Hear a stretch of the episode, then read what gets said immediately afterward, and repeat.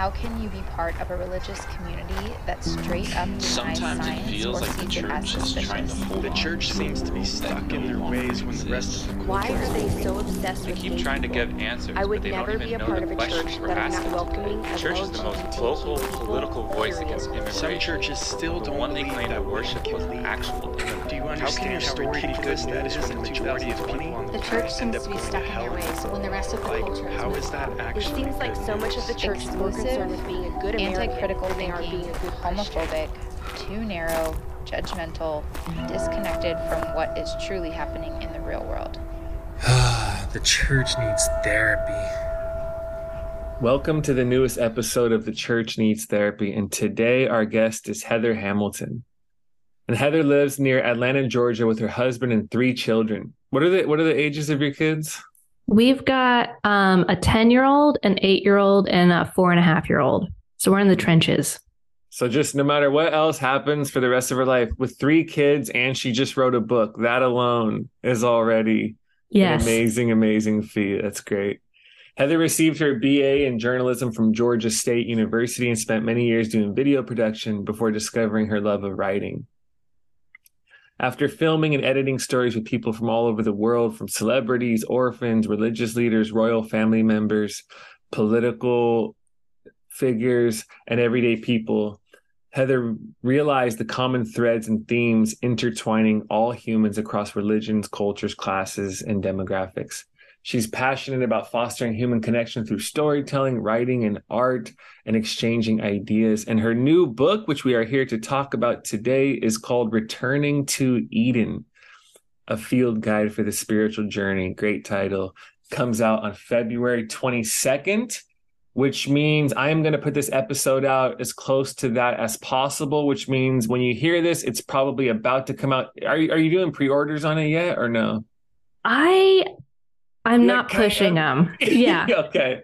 Yeah. Okay. So If you hear this 20 and you're like, I gotta have it right now, technically, yes, you can pre-order. okay, but gotcha. yeah, we're So like, oh, February. Yeah. Yes. February twenty second. Um, Amazon.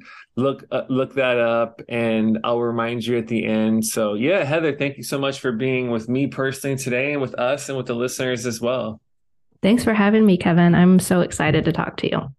Yes, this book, there's resonance between, I think, my work, you know, what you're saying right now. I think there's some some connections there, some shared sensibilities of where we are, of where we're going, of what we're saying, of how the pieces, how the clouds are being tied together for us. So one, there's some really, I told you before we got on some really, really great stuff. So for the listeners, there's really, I think, a unique offering here for people to to receive. I think there's some amazing stuff. And you know, before specifically, I want to talk about some stuff in the book, but I also think there's some part of your story that's really interesting and helpful for people. And here's why. You grew from what I read, you grew up very much in the church. Is that Mhm. correct? hmm Yes. Okay. So Yes. she said that yes. Very, it's a very, it's a very specific yes. She just said right there. You can see it because this is video for us. And a lot of what I see happening right now for people, we're in a very unique moment, right? Mm-hmm. Culturally, religiously, people leaving the church, so many pastors resigning, this whole moment that's going on. And I think a lot of people are who grew up in the church are starting to grow and evolve and they're transcending old ways of seeing. And i think one of the things that happens is people look back and wonder okay what was real? Hmm what was good? What was cultural? What was just family systems? What was was just the weird particularities of my own family that gets tied Mhm. up within my overall experience of life and god and religion as a whole? So there seems to be this need to disentangle and dismantle and we look back and we're like did i experience god? What part of the way of jesus was real for me? What was this? So that's a that's a hard thing you know mm-hmm. because it's so wrapped up within our emotions as well right? There's so many experiences and hard things that come with that. And i think your journey is i grew up in my unique experience of that and now i have grown and keep growing into new ways of being and i think that's great and i think a, spi- a a field guide for the spiritual journey is totally appropriate for that. That's why I think it's a great title. You even tell a story about like a mission trip and you're doing flash I mentioned this flash mob style. I don't know because I didn't grow up in the church. So these stories to me are like so fascinating. You well, know? when I when I heard your like as I've heard you talk a little bit about your story, it was there was part of me that's like, yeah, you, go back and you're like sifting through I don't know, I call it like kind of like this Marie Kondo thing. You know, do you know who she is? Mm, Like the yes, lady who's yes. like you know, pull everything out of that, your that, closet. that that missions trip didn't spark joy. Uh, yeah. So, okay, the mission trip that um, Kevin is referring it was like, I think that we did this twice. I was like two separate characters, but we were like this big group of us, mostly teenagers, like in some adults, but like practiced for weeks, like this big street drama where there was just um, music and pantomiming. Like, I don't even know what it was about, to be honest, you know? so we like fly over to Peru.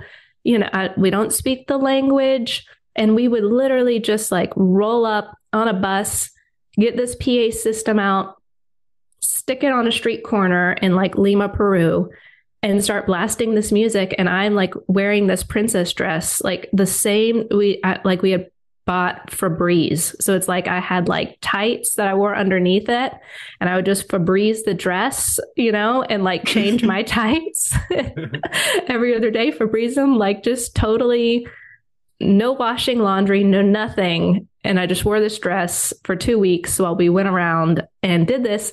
So we just start, yeah, it was like a flash mob before flash mobs were like a thing, you know? And then people would just like start gathering around, like watching. And then at the end, you know, they'd have somebody, like I think I did it a few times. I was like 16, just start preaching the quote unquote gospel with a translator. And then like all these people would come forward and it's like, you know, give them a brochure to go to the church. And it's like, then we pack up and then we go to like another like we, thing. we guys, we did it. We did it again. did it. Yes, like we just saved a hundred people or whatever, you know? Mm-hmm.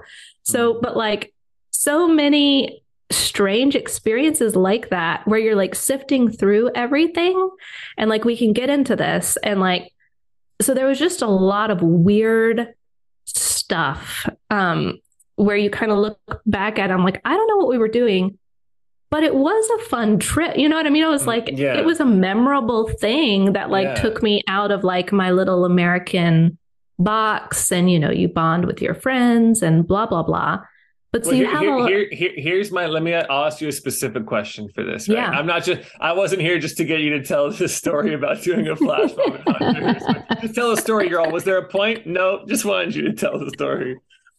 You know, you you look back at people who grew up in the church, you know, have all different kinds of experiences, youth group, missions trips, all these different things. How do you now? Because a part of what we're doing is when we know the actual movement forward in the universe as a whole and in our individualized is this movement of transcending and including. We Yeah. are growing beyond where we were, but we are doing our work to integrate and include and to take in and embrace and accept everything that came from our past. Because if not, Yeah. we look back and we're angry and we're bitter and we're resentful at those people who still think and do those things. And actually, we're still trying to come to terms with those parts of us that did that and our participation, Mhm. right? Those are directly, those are pretty connected. How do you see those things and appreciate them and integrate them and include them into your life now, even while while still having your critique of them? right I think that's important. You know, when people are growing, how do we include them? Yes, I disagree with the conclusions. Yes, I might critique many elements of that, but I can include them and appreciate them. How has that felt?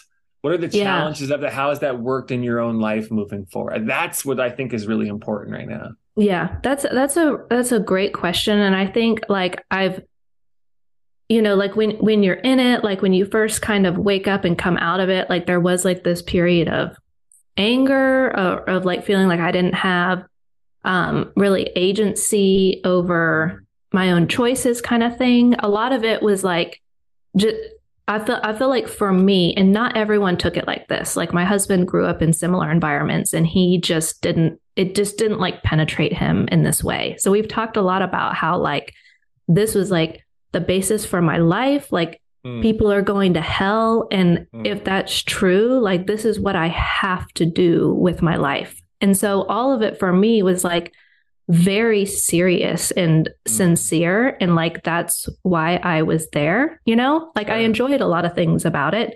I made friends and blah, blah, blah. But like in terms of like, what is my life? Why am I here?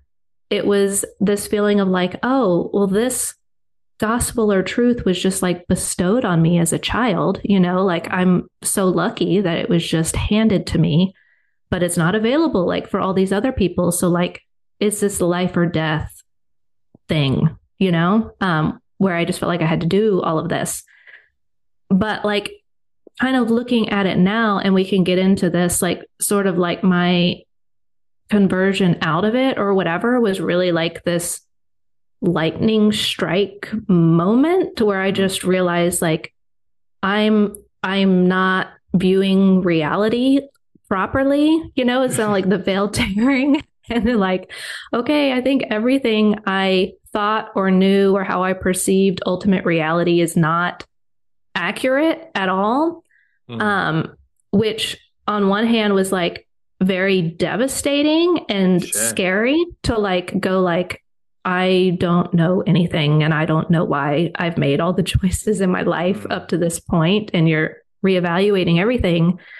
Um, but then there was also and this is something that I've kind of like observed, you know, in the deconstruction space or whatever is something that has interested me is like for me there was anger but also like this compassionate understanding of like I'm not really like blaming anybody because I used to think this way. You know what I mean? Yeah. Like yeah. coming out of a space like that, you really understand what it's like to hold very like sincerely in your heart this worldview and these beliefs. And like nothing, I don't think anything would have changed my mind about that. Like no amount of like debating Right, or at arguing. that point, yeah, yeah. Yeah.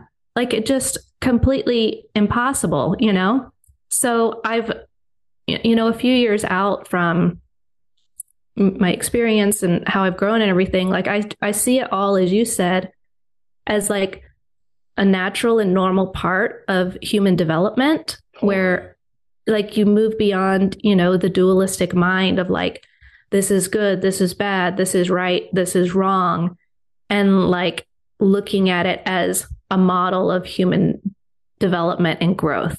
And, you know, in, in my book, when I'm like, there's a lot of like kind of like reinterpretation and recontextualization of like these different Bible stories. But it's like when you're a child, when you're hearing these stories, you can only engage with them like in a certain way, you know, like when you're when you're a kid, it's like you do have this magical thinking going on and that's how you absorb the stories and like interpret them and you know it's not there's different stages of human growth and development but it's not a given that when you're a quote unquote adult that you know your mind is going to have like developed beyond those stages you know Mm. and in order for like some of those development like I call them like shock points or like inflection points that happen. Like they're like scary as hell. You know what I mean? I'm like, this yes. can like really like upend your whole life. You can't say that. You can't Ye- think that. We can't. Uh, yes, or something terrible is going to happen. And so if you really like believe that with every fiber in your being, like there was just no awareness in me that I like needed to grow or think beyond the context that I already had, you know? Mm, So, like I was like, I'm not really interested in any other relig- like why would I be interested in another religion or like another point of view or whatever? Like I had the truth, this is it. mhm. You know? So yeah, absolutely. yeah. Yeah, I think the you know that the compassion on where you were and the compassion Mhm. on the people who are still there is such a key thing for we have to give ourselves the permission to keep growing and evolving without the need to stay angry or have oppositional energy towards that which came before us and the people who actually even if we disagree with them now helped us get to where we are like that to me is Yeah. so important like i think as we grow we have to be able to disagree with the conclusions people come to without questioning their faithfulness Mhm. as leaders Yeah. because there's always an internal logic to why people do what they do Oh, totally. you know when someone's someone might be saying you shouldn't read that. You shouldn't do that. And sure you can say that's filtered through lenses of fear and they're not open and that's all that's all true to a degree. But there is an intention there where like they're trying to protect you. Hmm because they think it's dangerous out there. They think you're going to die out there. They think Yeah. it's unsafe out there. And what Yeah. you're saying is it's actually better out here but their intentions are to protect you so i can say well i disagree with you but i actually still appreciate the fact that you would spend the energy now if they're harassing you or trolling you that's obviously Right. there's boundaries there Yeah. but I look back on at my the first sermons I heard, you know, some of them I'm around 20ish, you know, at a church out here and now I look back and I think if I heard those sermons now, not only would they probably not be beneficial towards my where I'm growing into right now, but they would I would see some of them as problematic, you know, Yeah. dangerous Oh, yeah. or perpetuating larger systems of et cetera, et cetera. But mysteriously, as we talk about this growing movement of development, that pastor was saying exactly what I needed to hear to go from steps three to four. hmm And Yeah. even it's so crazy, but even though I disagree with a lot of it now, I still needed that developmentally because steps three and four were integral for me to be able to take steps 23 and 24, however many years later. So Yes. that that Precisely. inclusion, welcoming, and that part is that's so important for people to hear how to how to feel their way through that now because to grow in your stages of faith and to grow and have a more sophisticated understanding of reality but to still just be angry and oppositional and, and against energy i'm like that's also to me not good for the world it's not good for you either because when you're angry oppositional and always against something you're also not at peace you know? Right. And you're kind of creating the polarity that you are railing against. Um, Mm. and, and I'm like, yeah, it's difficult because I'm I'm like when when I was in you know a more like conservative evangelical space, like if, if anytime someone's just like attacking out of the blue, you're just like, what the heck, you know what I mean? Like, it's it doesn't like create like a receptive environment. So yeah, to your point, like there's um I, I kind of use this model in the book. Chapter three is like called the anatomy of a seed. And I kind of like set up this model to sort of like represent this growth and human development that we're talking about. But like, so if you imagine like a seed, if I'm like, hey, picture what does a seed look like? Um, we can't see it on video, but I brought my little acorn here. Like you would just think of this, you know, like this is what pops into my head when I think about what an acorn looks like or what a seed looks like. And this is like the part the part that we think of is actually like what has to like break apart and die. And inside of it is like this embryo, which is what actually like grows on the tree. And then the shell has to grow over it to fall from the tree. And this is like a vehicle for our growth. Like without some of these like limitations and this perception of separateness, you know, from the source, this the embryo that this is protecting and is carrying like wouldn't would not be able to make it through like the elements of nature and life and like survive its environment up to the point where it can be like you know plant itself bury itself in the ground and have this shell die off and germinate into an actual tree you know Mm. so that was this is kind of like the model or metaphor that I set up in the book and it's it's what you're saying is like even in in those times in my life where like it was all driven by fear and self-protection Mm. like even though I've grown out of that now and it kind of makes me cringe sometimes like when I hear it it's like you do need that protective shell to like as a vehicle to get you from like point A to point B in your life to the point where like this outer shell can finally die and fall off and there can be this rebirthing process. Mm. But if that happens too soon, then you know that this never makes it into a tree. Mm. So it's like it has to be at the proper time where it's like the conditions are right, the soil is right, you know, it's a safe enough environment where like this really traumatic process can Mhm. can happen, you know, the process of rebirth. Mm. So um yeah. All that to And say yes, is it- it's yeah, it's very it's very freeing and calming to look back and say it's not that that was bad and it's not Mhm. that it's not it's just I know those beliefs, those ways of being, those protective things like those weren't bad. Those were necessary at that time. They're just not helpful anymore. The exactly. things- the things that were saving me back then are no longer serving me right now, you know, but Yeah. and if you and if you start to really gain space from that through this larger experience of this larger sense of self, this spacious self that's actually in Christ, doesn't just believe things about Mhm. Jesus, but is experientially in Christ. I can actually disidentify with and let go of those things that I thought were me because now they're actually getting in the way of me Right. becoming more, you know? So, Yeah. And also this like yeah, yeah, please go ahead. I was just going to say, like, there's thinking of it this way, like, in terms of like human growth and development, as opposed to, you know, my old way of thinking about, like, you know, we're all just sinful. So anything, Mm, you know, any bad behavior or whatever that I do is just like this sin thing.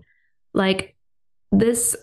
This growth model has helped me like look back at some of those things and realize like, oh, that behavior or that addiction or whatever was mm, protecting me from something that wasn't ready to like germinate and come forth in my life, Mhm. you know? Mhm. And the process that I ended up going through, like with growth, you know, if, if I had gone through that like 10 years before, I just didn't have the tools to like navigate, you know, what, what it did like with my nervous system. Like I didn't have the resources mm. to like navigate through this kind of thing, you know? And so like if you're not set up with like the resources that you need to like navigate such a huge transformation, like your life can really like spin out of control, you know? Yeah, yeah. Let's let's and let's talk about that specifically. After this question, you know, there's a transitional moment in your life, like a breakdown, Yeah. uh, sort of defining moment at about 33.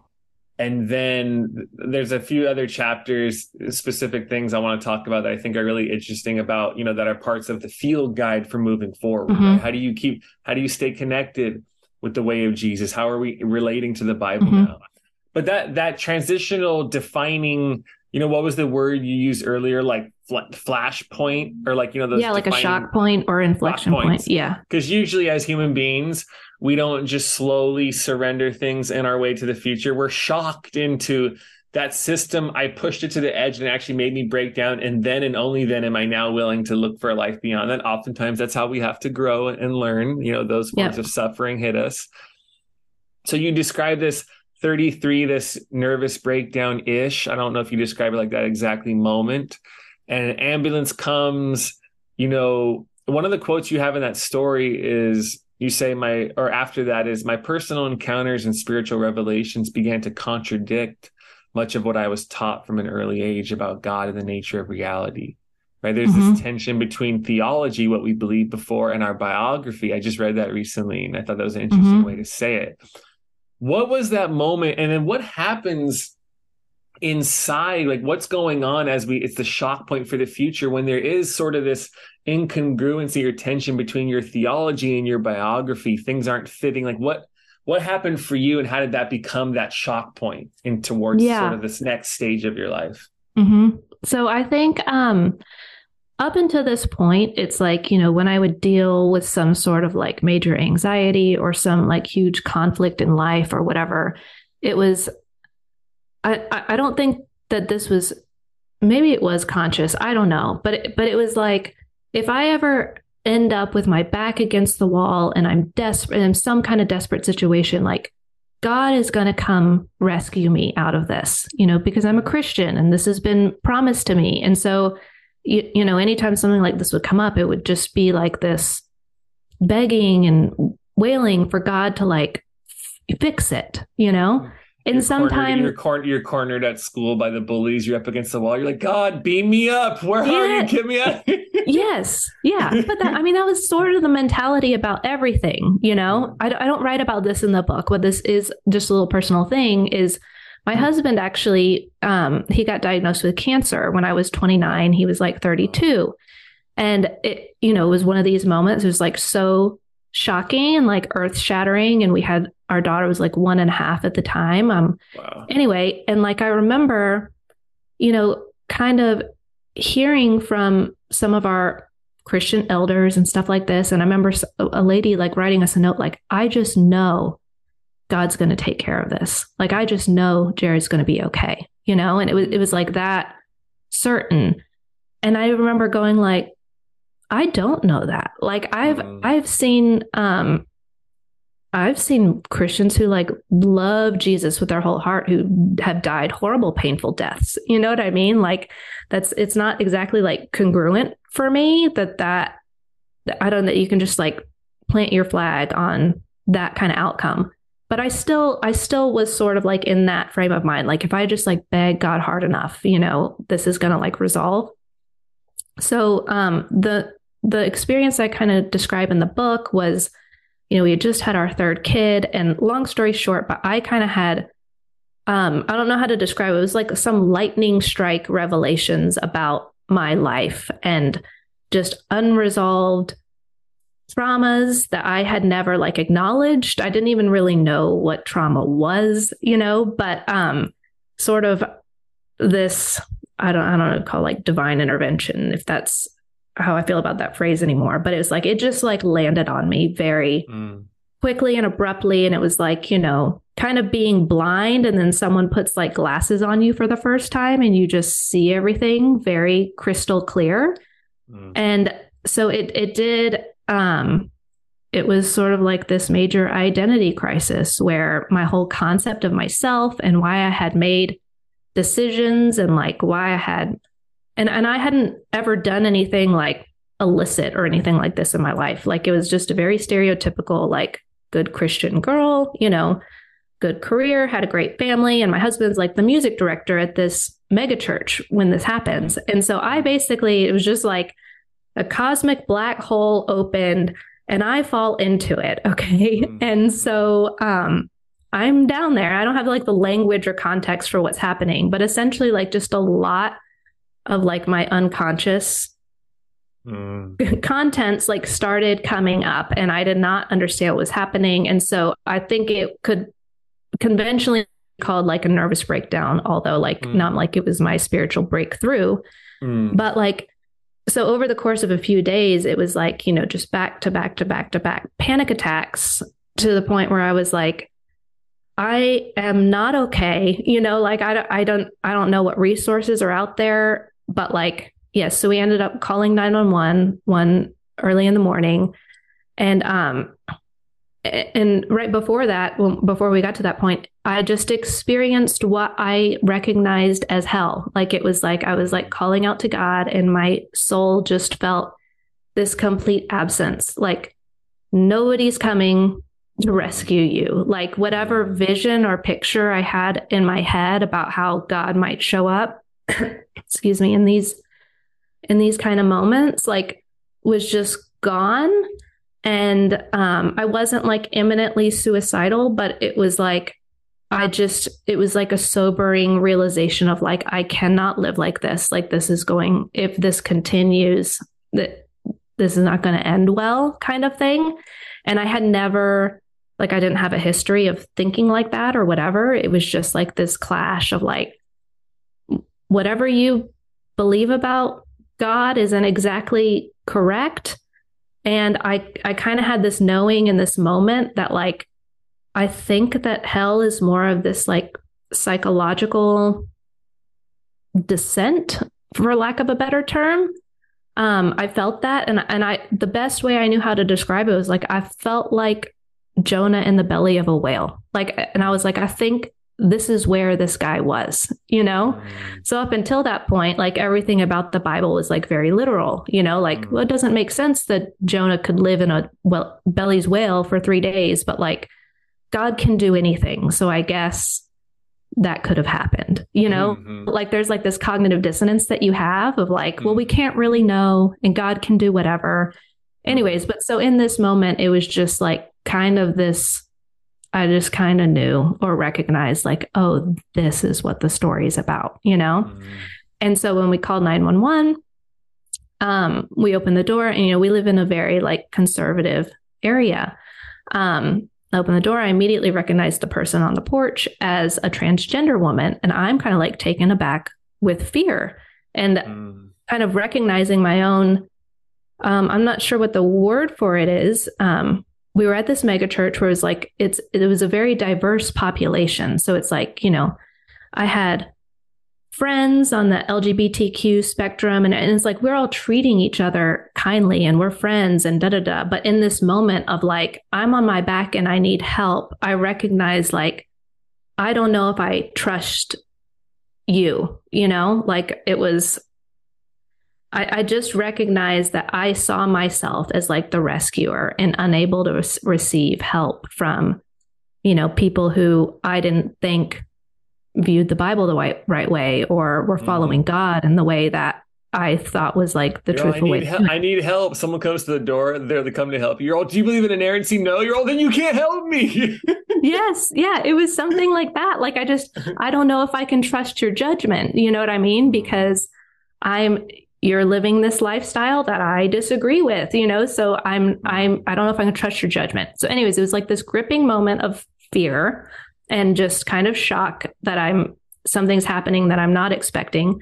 But anyway, I just start kind of word vomiting like what's going on and it was suddenly I just felt it was like this benevolent uh presence like coming off of this woman that was like all of a sudden I felt like we were like in this bubble. Um, I kind of explain it in the book. Like it was just like every, I felt this like benevolent texture that I like recognized as Christ. And it was like Mm. the most real, crisp moment of my life where I felt like she was seeing me exactly like and had been in a similar place. And it you know i had spent the week before like trying to explain to my husband and my family my friend, like what was going on and no one really got it and i didn't really know what was going on. Hmm. But anyways i just felt so seen and met and like all the walls just fell down in that moment. It was kind of like this paul on the road to damascus where he's like it's just like this shocking revelation of you're not viewing reality correctly. This is what Christ is actually like, like this love and compassion and um I don't know, like this vibratory energy that I'm was like experiencing. Um where it it was not only like I'm seeing Christ in this woman, but I'm recognizing Christ in myself. Like in Galatians 1:16, in this road to Damascus moment, Paul's like, God revealed his son in me, which um, I I first saw that like um, in Richard Rohr's The Universal Christ. And I was like, that's exactly what I experienced, where it was like, I've had this in me from the beginning. Mm. You know, it wasn't like a magical prayer that I prayed, which got Jesus into my heart. It's like, this is, this has been with me from the beginning. I just had sort of like this spiritual amnesia or this falling asleep to that presence in me. And suddenly, like, it had woken up. So, um, that was like my my experience of that divine awakening in myself i knew that that was real and so sudden all of a sudden it was like all the theology got called into question you know Mhm. Yeah. so it was this strange thing where it was like that did propel like my deconstruction process, but it wasn't like a purely rational thing where I was just like, well, all everything I've learned is a bunch of crap and needs to go. Mm-hmm. Because I had had this mystical experience that that very much paralleled some of the stories in the Bible that I was mm-hmm. now seeing more as like metaphor mm-hmm. or like m- mythology is kind of like vehicles for this wisdom or this pattern of things. Mm, mm. Yeah, that's such a That's such a powerful story, and it really feels like such a like a biblical story where can we see Christ in the places we've been conditioned not to see God, Mhm. or not to believe God is present, or not to believe spirit is, or not to believe love can emanate from, or not to believe guidance or truth can come from.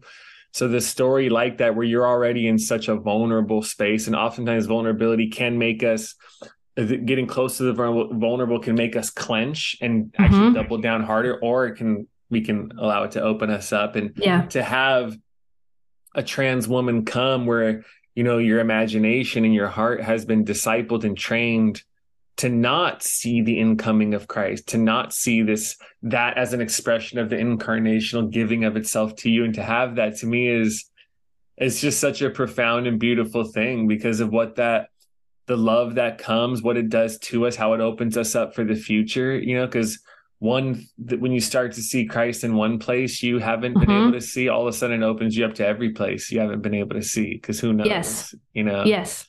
Yeah, that Yeah. that's really like I, you know, I've been thinking about the the pattern of it all um because yeah, going back to the human growth it's like we don't pop out of the womb like seeing this way. You know, like may, maybe we do before like our rational mind comes online, you know, but like once the rational mind like starts to develop that that way of seeing, you know, now we're labeling and dividing like it says in Genesis. And so that unitive consciousness of like oneness in the garden like has to get repressed in order for the mind to be able to like develop. So it's like this is a good and necessary process.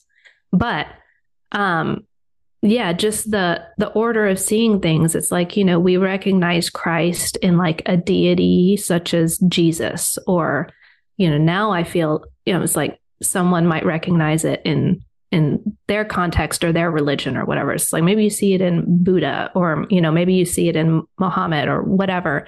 But in a, in something outside of yourself you've kind of like projected that onto someone else. So it's like that love for Jesus that I felt like from a small child, like was a pure love. Like I did recognize Christ in Jesus, you know? But then just like the shocking, the shock for your mind of going like, what I recognize in that, I'm now seeing in this unexpected place, you know? For in my case, it was like in this transgender woman.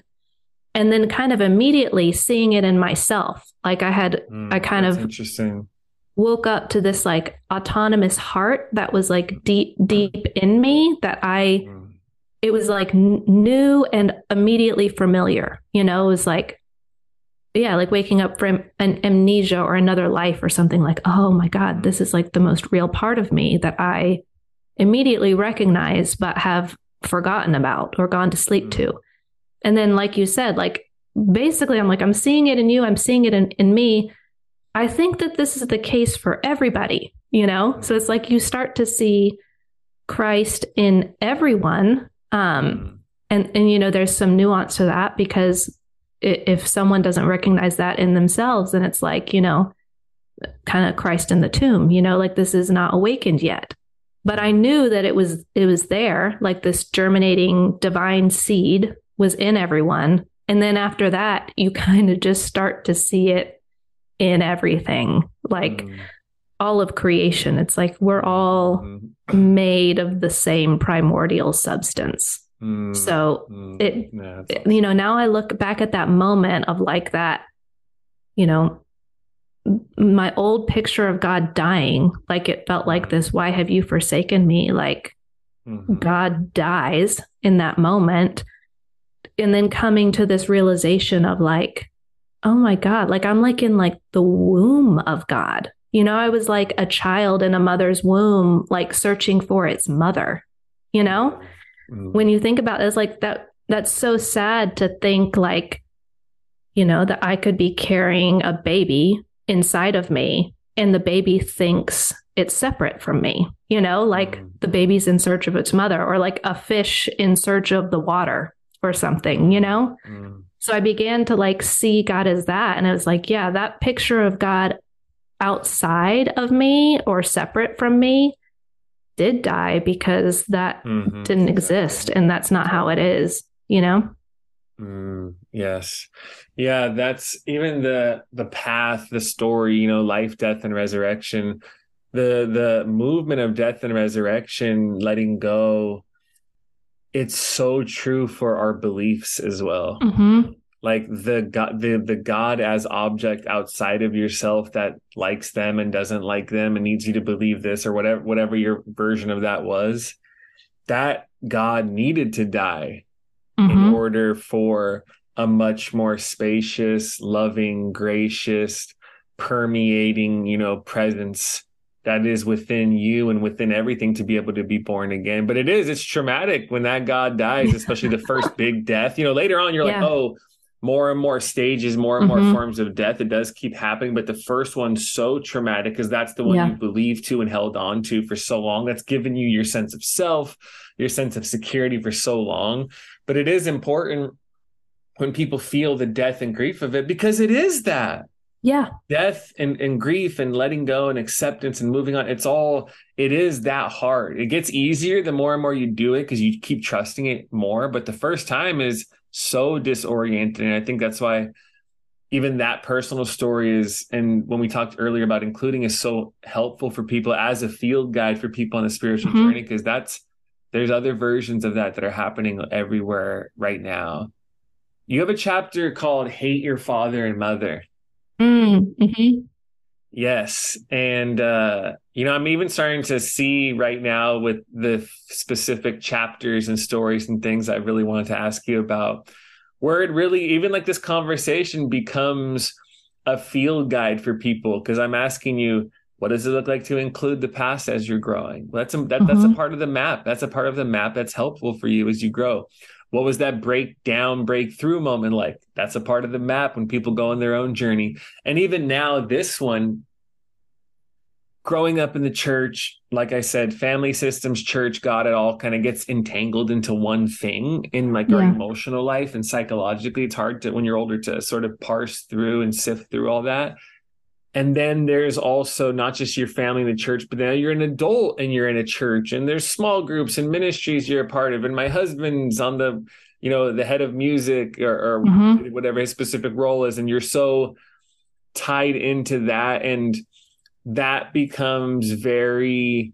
It's great. You're connected community, but oftentimes the tribal identity of that and the gravitational pull of the tribe to the center is very strong Yeah. Think like us and you're a part of this. Believe like us you belong. Do the rituals do the practices we all do and you can be included protected and uh, you're you're a part of the tribe. There's that's Yep. that's that's evolutionary. That's comfortable. That's survival in the past. That's all very normal. But you have some interesting thoughts on the hate your father and mother story you know with jesus saying that where you say in that chapter you know jesus speaks directly to overcoming our relational attachments to pursue true authenticity. Mm-hmm. So this whole hate your father and mother thing actually from your perspective is Jesus speaking to transcending and overcoming relational attachments this need oftentimes this need to be embraced by the tribe in order to pursue our authentic selves and journey right you talk about knowing you were going to lose people Mm-hmm. in your life. You talk about how you at the same time refuse and you were no longer going to betray your sense of self for the sake of the tribe, for the sake of the attachments. And then and I and I love this because I have a chapter in my first first book called Jesus is Free. Mm-hmm. And there's some connections here between what you're talking about. Mm-hmm. And you say how Jesus was good at boundaries and how he never sacrificed his authenticity for the sake of attachment to others, right? Mhm. There's so, as a field guide for the spiritual journey, I think there's a lot there that's really helpful. Here's my questions coming from that. What is so hard about growing in ways that take you beyond the conventions of the tribe? Like, what is Yeah. scary and challenging about that? But also, what happens to you when you have the courage to move through that, if that's where life and spirit and everything's leading you in an authentic way? Yeah. So I talk a little bit. Um, I'm not sure if it's in that chapter, but it's right around there. But yes, this idea of um, authenticity and attachment. Um, and there's this, there's this, uh, um, he's a, I guess he's a psychotherapist, um, a trauma expert named Gabor Mate. Are you familiar with his work? Mm-mm. Okay. He talks a lot about um, that as humans, we have like two fundamental needs. Okay. When, when we come into the world as infants, and that's attachment and authenticity. So, Mm. attachment being like your number one priority as an infant, like biologically for survival, is to attach to your caregivers and to your environment because you're 100% like dependent on these people for your survival. So you have that, and then you have your authenticity, which isn't like like this.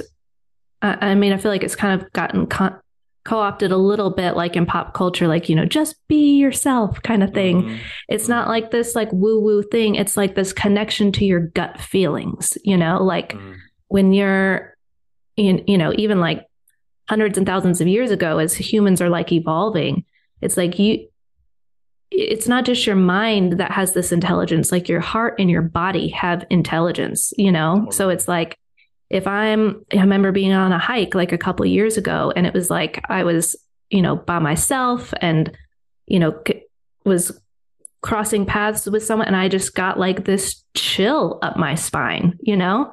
And I, and immediately like my mind starts going like, it's nothing. You know what I mean? Like it- it's nothing, whatever. But I, I've learned now and like looking back on situations in my life where I would feel something like that. Um, and then ignore it and then kind of later find out like, oh, this was like, this was a dangerous person. You know what I mean? Like, and my body knew that before my mind did. And in fact, like my mind like talked me out of it kind of thing. So it's like your authenticity is like the, the vitality and the dynamism of your life and your instincts and all those things like have this intelligence. Okay.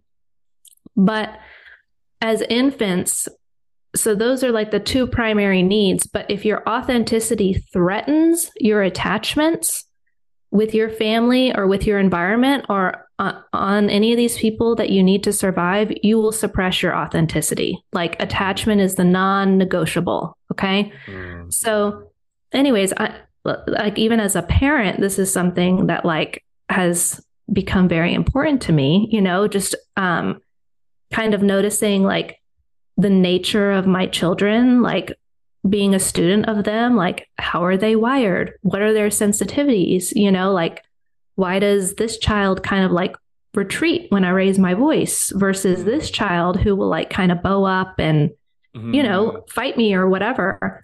Um, you know? yes. So, but like before I was aware of this, it was like I, you know, to to one of my children who is just a lot more like sensitive and empathic or whatever, it's just like she's going to withdraw and retreat Mm. and Mm. and you know, before kind of having like these revelations, it was like, oh, I'm thinking I'm a good parent because I have this really obedient daughter, you know? Like right, she's right. like this perfect little so cherub. chill. She's well, yeah, exactly. Yes, yes. And then as waking as I'm waking up, going like, she doesn't really cry in front of me. You know what I mean? Like I, I start, I would start to notice like, I I don't think that she wants to show me like her vulnerabilities and realizing like I've I've created that dynamic. You know what I mean? She doesn't feel safe for her like authentic emotions and feelings and expressions to like come forth with me. And so it's like a lot of like trying to undo that, you know, which the good news is it's like I really do think that those things are like repairable. Mhm. Um, but getting back to your question, like this hate your father and mother, like that was always so like perplexing to me. You know, it's like, what Mhm. does that mean? Because Mm. I don't hate my father and mother. Like, I don't like. I don't understand what you're talking about, Jesus. You know, Mm.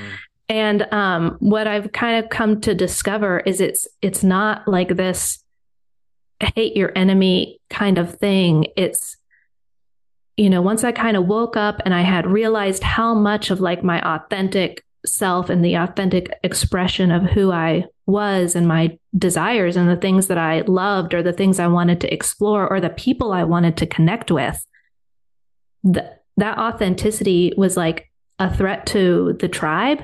And I was mad about it. Like I was Mm. angry that there were so many things about the world that I hadn't given myself freedom to explore because I thought they were like of Satan or of the devil or whatever.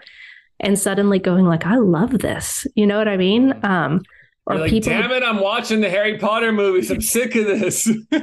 yes. But like even like feeling this enrichment, you know, like Mm. even with different cultures, like I was really, really interested in like Hindu culture for a while because I'm like, they have like some just very beautiful mythology and um you know the things i was like experiencing in my body like i I, I had never noticed about like you know the dots that you'll see like on foreheads of people. Mm-hmm. I'm like, oh, that has spiritual significance. That I actually am sort of attuned to what that's about now. And these people have just been walking around the whole time, seem to be like clued into what this is. And I just always thought it was kind of this interesting cultural thing, you know? So, anyways, there was like some anger where I just felt this resolve to not sacrifice those parts of myself anymore in order to like maintain the attachments. And so so I kind of explain like that Jesus isn't saying like do harm or try to destroy or wish ill will on someone that you hate, but it's like use this energy to overcome your attachments, you know? So like if you can even picture like I don't know, like a round basket or something with like a bunch of mice in it or something like that like and the mice is trying to climb up the wall like a lot of times you can't you can't get up out of where you need to be without like this burst of anger or energy you know what i mean? Like to propel you out of where you were. So that was kind of what i was experiencing and like the wisdom of just not using that anger to like hurt anybody, but just using it to like propel me forward out of those relational attachments. And that's not to say that I don't feel attached like relationally relationally anymore, Mhm. but it's like now that I've like found myself, I I can trust that like if there is some sort of fracture, it's not just going to like totally cripple me if that makes Mm. sense. Whereas like before it would have. Like I felt like Mm. my sense of self would just be like completely obliterated if certain relationships, you know, dissolved or whatnot. Mm, mm, yeah, no, that that's that's so good. You know, Rohr talks about why mystics are dangerous to institutions mm-hmm. because he says a mystic looks at an institution and says, "There's nothing that you can give me that God hasn't already given me." Yes. And that's true about our tribal identity too. Now it's like, it's not that I don't have healthy attachments to people. It's not that I don't connect with people, but it's that other, that previous ego need to always be accepted, embraced, approved of, etc. by that particular tribe and that attachment. right. I no longer am looking to them to give me what I actually now am starting to experience more and more directly from spirit itself, which Yeah. actually And enables and me it to feels return so much to better.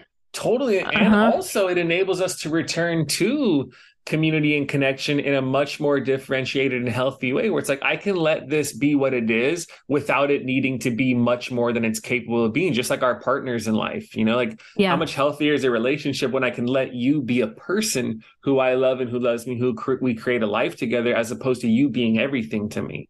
Yes. You know what I'm and? I Like- mentioned that in that chapter where I and, and like my husband is like he's so loyal. He always has been. And this was really like the first time in my marriage where I really had this fear where I was like I don't know if this is going to fly. But like so we had this conversation where I'm like this moment where I was like I don't know if I'm going to be able to overcome this because um I, I knew for myself, like, I have to pursue what's real for me, like, Totally. to like wherever it's going to take me. And so, Mhm. and I remember like we sat down and I was like, I, I don't know if I'm going to like stay a Christian. Like, that's, Mhm. I- and I, and I need you to know that that's not like a guaranteed outcome. And so I was like, you know, if I become we're still like very evangelical here. So I don't think Buddhism is weird now. But I was like, if I become a Buddhist or something weird, you know, like, are we going to be okay? It was just like this very crass, like, you need to know where this might go, you know? Mm. And he was just so adamant, like, Heather, we're good, you know? And it was like, I had been married to That's- him. for, that's that's in the, in Yeah. the actual concreteness of our lives. That's huge. Yes. And I had like been married to this man for like over a decade.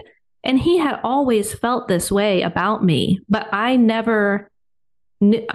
Probably in my mind, I'm like, there were certain boxes that had to be Mhm. checked. You know, like if this had been, you know, vice versa, and he had come to me and was like, I'm not going to be a Christian anymore. I'm converting to like Buddhism or something.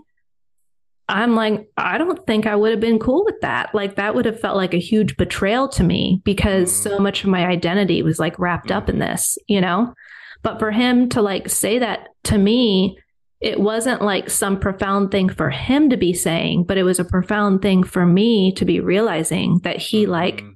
loved me for me, Yeah, you know? awesome. And it wasn't like he was marrying this Christian girl. He was marrying Heather, and that's it, Mm, mm, you know? mm, So, and I wasn't even aware that we were like missing that level of authenticity. So it's like, mm, like you're saying, like there's the that's gift powerful.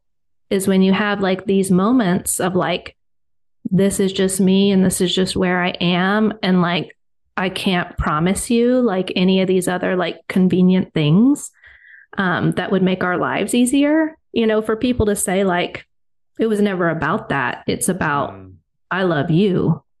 There, it's mm. just, I don't know. I just felt like this, my whole Yeah, body that's- relax, you know? that's awesome. Yeah, it's powerful. Yeah. Oh, it's powerful. The we're about an hour right now. Thank you so much for this. This Yeah. was great. Yeah. Yes, I'm excited for the book, excited for your journey with choir. The cover's amazing. I know the process leading up. you have, let's see, we're recording on the 9th. So what is that? A little bit less than two weeks until it comes Yeah. out. Is that right? On Mhm. Tuesday, right? It It's comes out on Ash Wednesday. Yeah. Oh, really? Oh, that's awesome. So yeah, just about two weeks. Um, new book, Returning to Eden, a field guide for the spiritual journey for the people listening, and that'll be out February 22nd by Heather Hamilton. This amazing, beautiful, you see this colorful color collage, Jesus face. It's really cool. And yes, I appreciate you taking the time to come on. Like I said, the writing, there's some really, really profound stuff in there. You know, I think Thanks, Kevin. I think I think a field guide for the spiritual journey is a very, very it's a very appropriate and accurate title for what it could become for for so many people who read it and who get familiar with your work. So from now until then into the future, where is the best place for people to get in touch with you, familiarize themselves with you and your work more? Where can they find you online? That's the best place. Yeah. So, um, if you'd like to find me or connect, you can go to my website, which is just returningtoeden.com. Um, on there are my social media channels, but on Instagram, it's just Heather Hamilton one. On Facebook, you can just search Heather Hamilton author. And then, yeah, the book will be on Amazon.com or ask your local bookstore to order it. But Mm. yeah, out on February 22nd. Yes, and I will try to put this up as close as possible to that just for the timing of it. So, yes, thank you one more time. I appreciate this. And uh when the next book comes out, hit me up and then we're going to we'll make this happen again whenever that is. Yeah, that'd be fun. Cool. Thanks, Heather. All right. Thanks, Kevin.